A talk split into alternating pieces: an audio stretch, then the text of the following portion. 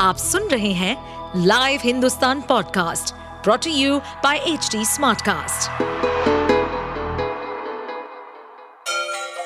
गंगा किनारे बसे राज्य उत्तर प्रदेश की खबरें पॉडकास्ट में आपका स्वागत है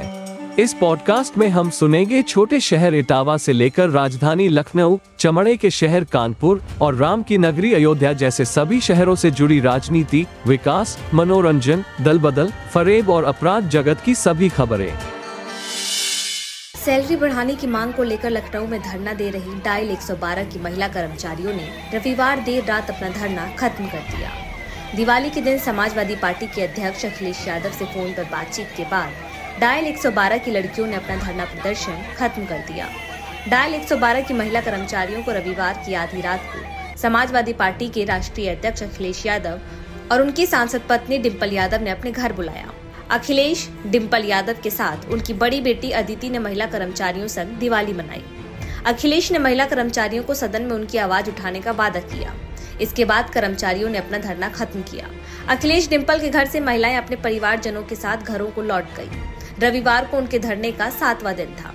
डायल 112 की महिला कर्मचारियों के साथ दिवाली मनाने की तस्वीर शेयर करते हुए अखिलेश यादव ने लिखा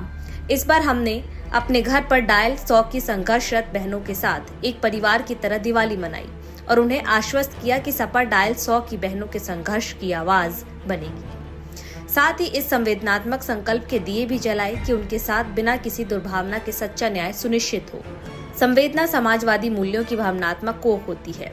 जिससे समाज के शोषितों के लिए सद्भावना जन्म लेती है डायल 112 की महिला कर्मचारियों के साथ दिवाली की जो तस्वीर अखिलेश यादव ने शेयर की उस तस्वीर में अखिलेश की पत्नी और सांसद डिम्पल यादव के साथ उनकी बड़ी बेटी अदिति यादव भी नजर आ रही थी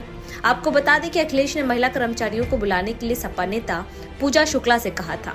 इससे पहले पूजा शुक्ला दिन में महिला कर्मचारियों से मिलने धरना स्थल पर पहुंची थी पुलिस ने उन्हें गेट पर ही रोक दिया था इस दौरान आलमबाग के इंस्पेक्टर शिव शंकर महादेवन से उनकी तीखी नोकझोंक भी हुई थी इसके बाद आधी रात के करीब अखिलेश और डिम्पल ने महिला कर्मचारियों को पूजा शुक्ला के जरिए अपने घर बुलाकर उनके साथ दिवाली मनाई पिछले कई दिनों से वेतन में बढ़ोतरी और ज्वाइनिंग लेटर की मांग को लेकर धरने पर बैठी डायल 112 की महिला कर्मचारियों ने रविवार को मांग पूरी हुए बिना ही धरना खत्म कर दिया इसके बाद ये महिला कर्मचारी यहां से अखिलेश यादव के घर पहुंची जहां उन्होंने अखिलेश यादव और सांसद डिम्पल यादव के साथ दिवाली का त्यौहार मनाया